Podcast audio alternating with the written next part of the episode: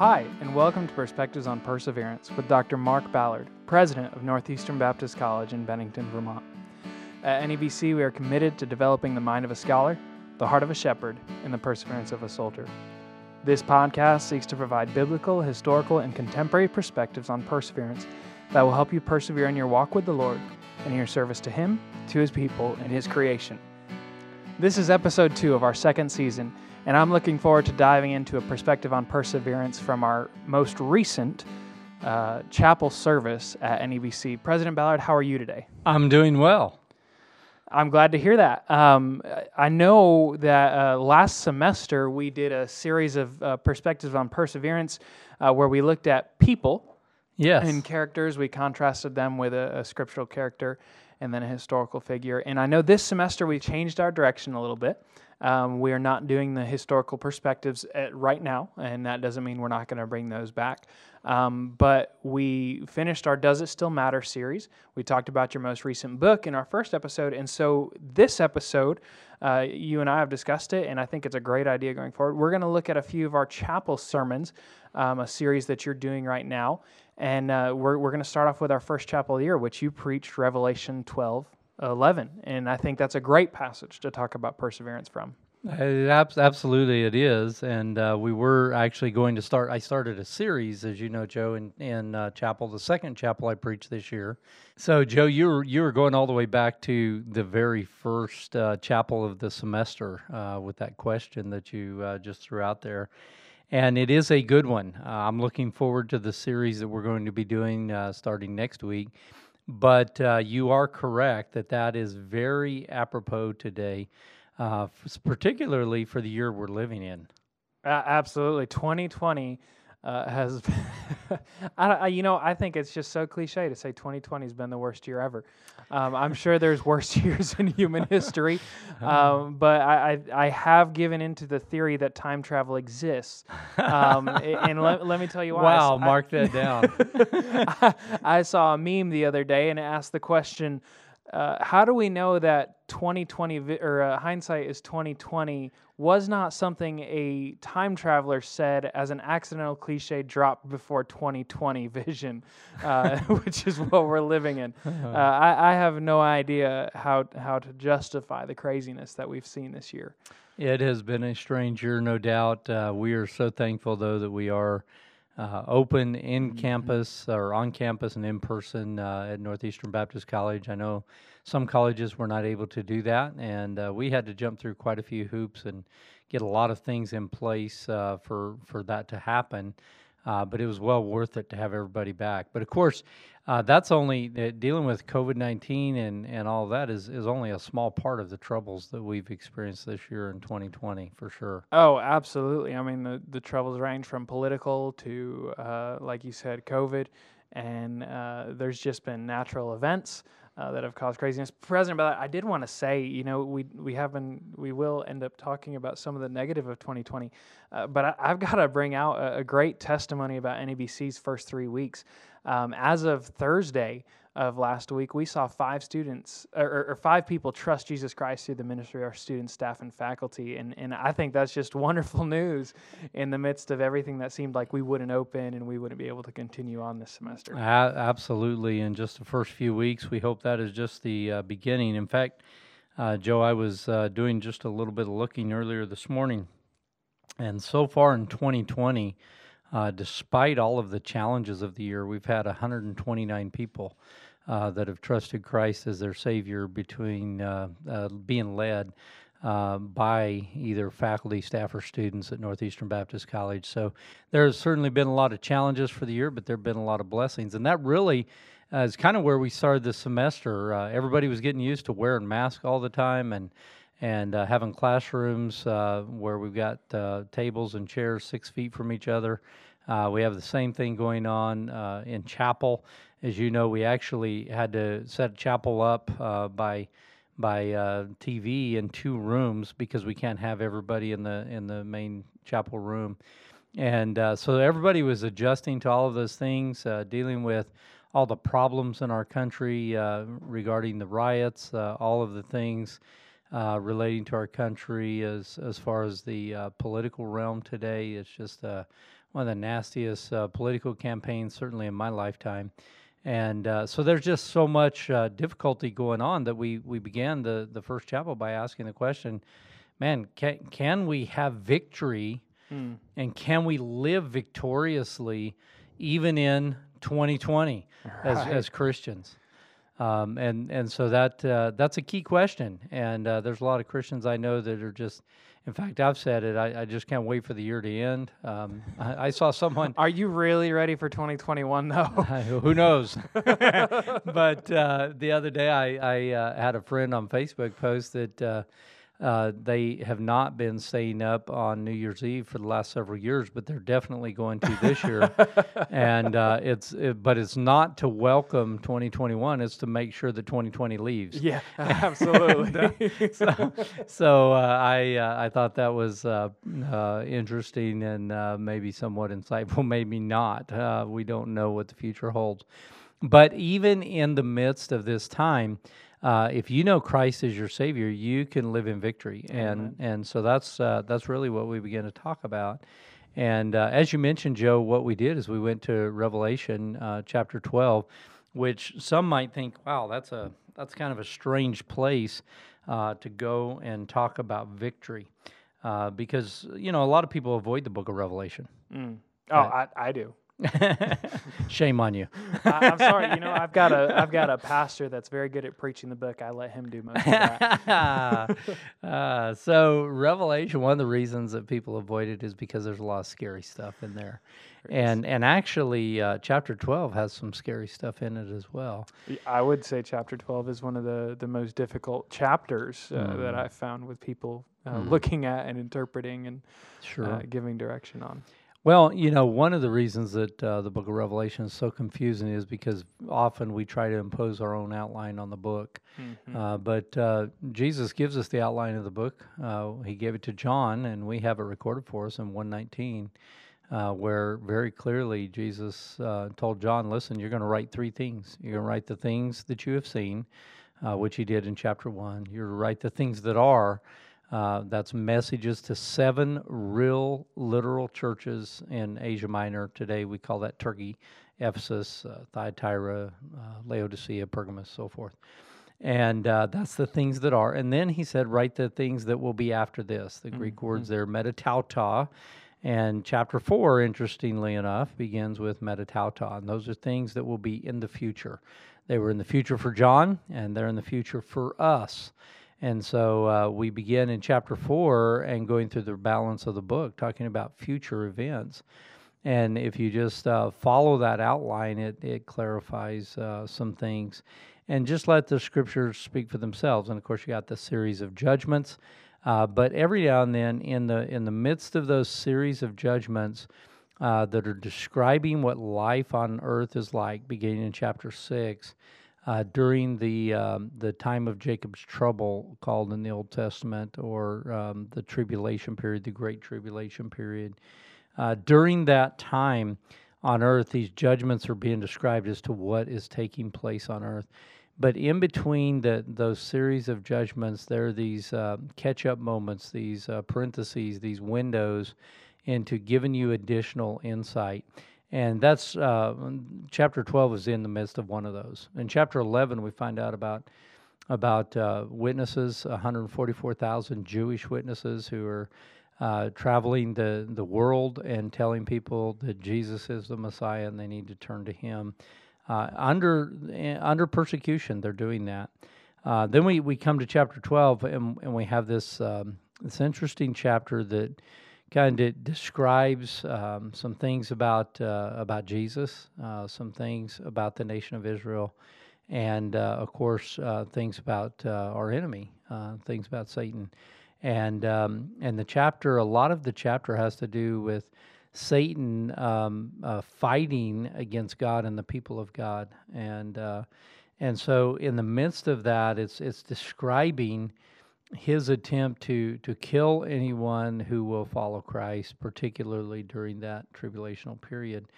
And in verse 11, we we have this uh, amazing verse in the midst of that that talks about those who, who in that tribulational period will uh, trust Christ and they will overcome despite the intensity of the natural disasters, beside, bes- despite the intensity of the Antichrist and, and Satan and the false prophet trying to hunt them down and kill them.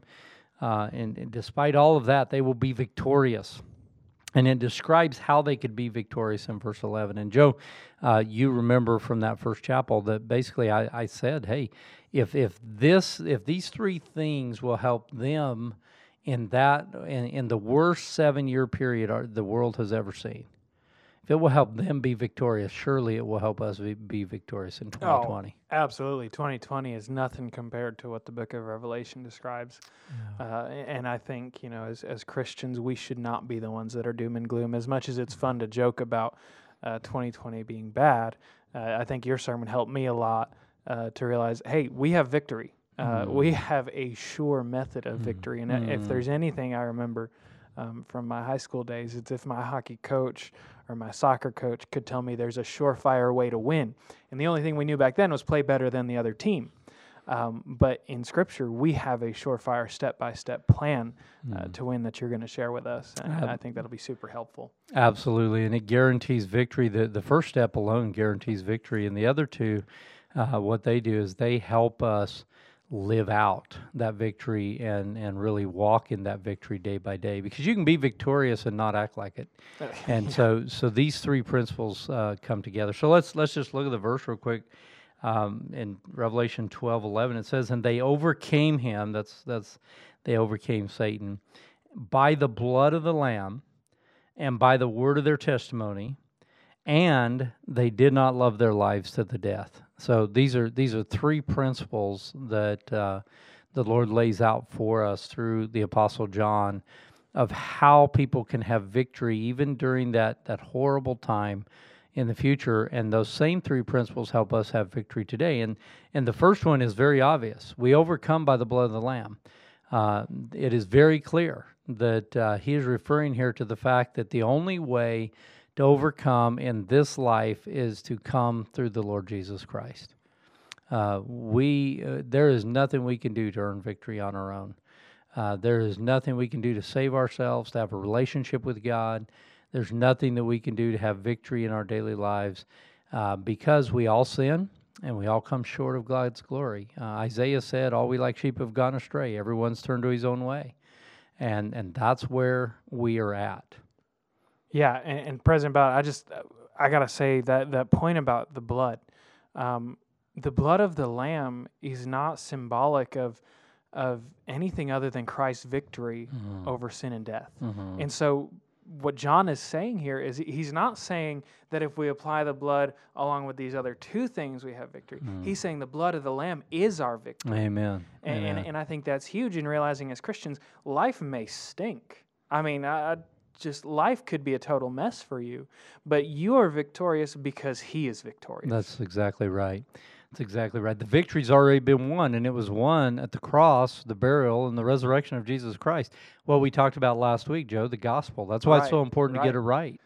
Um, because that is the only way of victory for everyone. That gives you victory over sin. It gives you victory over death. It gives you victory over the grave. It gives you victory of the assurance of a home in heaven in the future, and it gives you victory in the midst of the, the struggles of this life.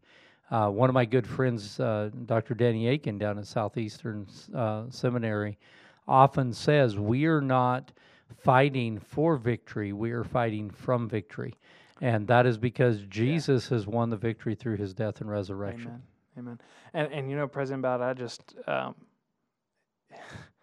I think eh, I don't think I'm abusing context here, but the, the Bible says all God's promises. If you yes. are, I'll tell you. Yeah, yeah. Go, all God's promises are yes and amen.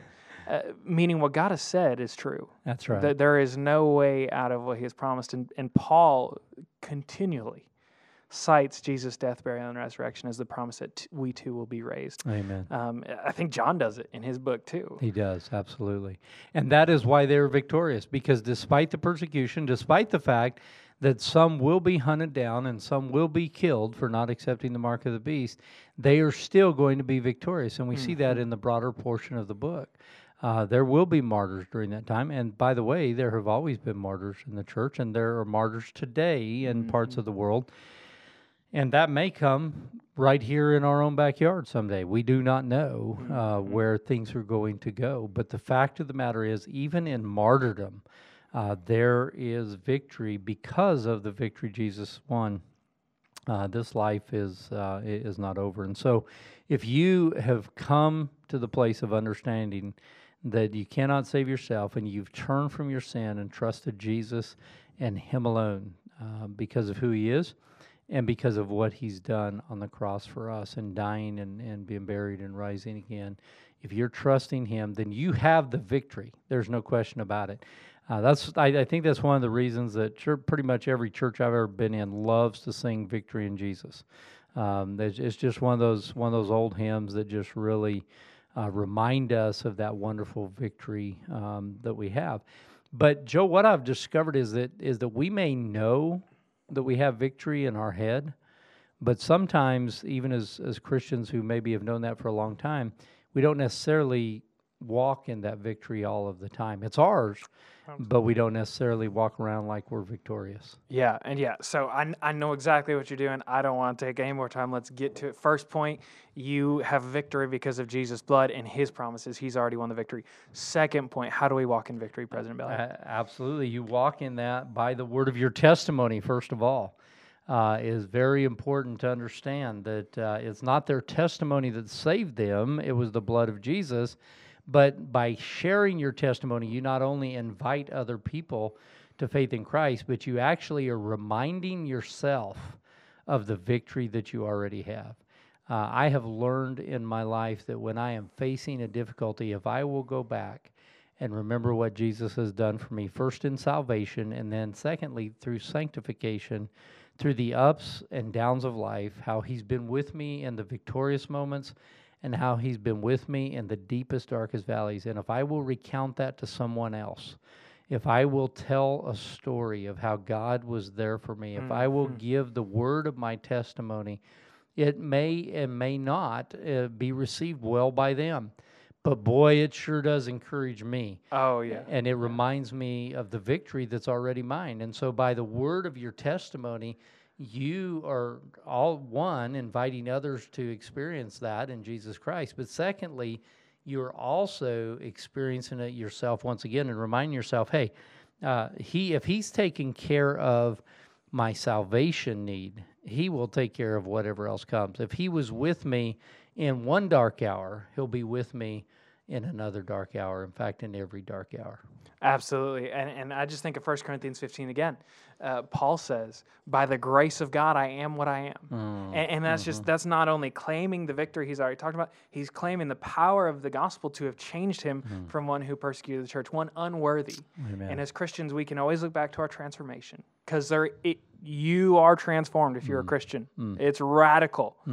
But then you can also see at times where, where what David says that I've never seen uh, God's seed forsaken or the hung or his seed begging for oh Begging for Lord. bread. Yeah, you got yeah it. Go thank ahead. you thank you sorry I, You're good. that's the Joe version um, but but just the promises of Scripture and then the testimony of our own lives I, I can tell you I could give you story after story of how God has provided and it's not just monetarily it's Hmm. it's through friendships it's through uh, family God has been so faithful to me Amen. um, and, and we, we sing so many songs to, to recall that. But Christian, you can sing a song custom and personal to you for, of what God has done in your own life. Amen. So so really the the first point is having victory through Christ. The second point is reminding yourself of that victory uh, as you go through, and that uh, strengthens you to be victorious moment by moment. And those are very encouraging. The next one sounds a little not so encouraging. Yeah, this though. one hurts a little bit. Yeah, this one's a little bit tougher, uh, but it's necessary to be victorious through all of the circumstances of life. He says the third one is, and they did not love their lives to the death. Hmm. In other words, Jesus and being faithful to Him was more important to them than anything else, including their very life. Amen. And so therefore they their part of their testimony was that uh, they would be willing to die uh, for the cause of Christ, that they would not let up, that they would not uh, be silenced, that they would not uh, yield to pressure from other people or even persecution or even uh, martyrdom, but they would be faithful to the end because um, of their commitment to the Lord Jesus. Jesus died for them, and so therefore uh, they uh, were going to trust Him no matter what. And Joe, um, the fact of the matter is, is it is um, we've had it fairly uh, fairly good. Mm, absolutely. We've experienced trials and difficulties, but as Hebrews says, we have not yet resisted to blood. Um, however, uh, we do see some increase in persecution um, uh, or at least pressure um, on uh, on Christian Christians and Christianity and churches uh, right now uh, in the Western world to some degree. And the fact of the matter is, is we need to really uh, think through this and realize that ultimate victory demands that we have Jesus first, no matter the cost. President Ballard, uh, you're absolutely right. We've had it easy, uh, frankly. But I know you and I, we love talking about the Anabaptists, and, mm-hmm. and this just this came to my mind. I have a theory from this passage, and I hope I'm not far off. But the best martyrs are not those that seek martyrdom. Mm-hmm. The best martyrs are those that know their victory is won. Mm-hmm. And I think of the men that stood on the authority of Scripture when it came to the Anabaptist persecution. I think of Michael Sattler and uh, his his execution because of his belief in what Scripture had to say, and, and ultimately we know that he had a rock solid confidence in Christ's victory for him. Mm-hmm. Um, and in many of the martyrs that we look up to the most, uh, they suffered intense death. Sattler was he had his skin plucked with a hot iron, and he had his tongue cut out, and he was burnt at the stake. Mm-hmm. And and we think of guys like John Huss, who were one of the precursors to this that that episode of um, martyrdom. And one of the things I remember from church history classes is martyrs would frequently make a hand signal to mm. their friends as they were burning in the mm. fire or drowning in the river. Mm. And the hand signal was the, the two fingers, the, the V for victory. Mm. Uh, but but they never said, as I understood it, it was said that the pain is not bad mm.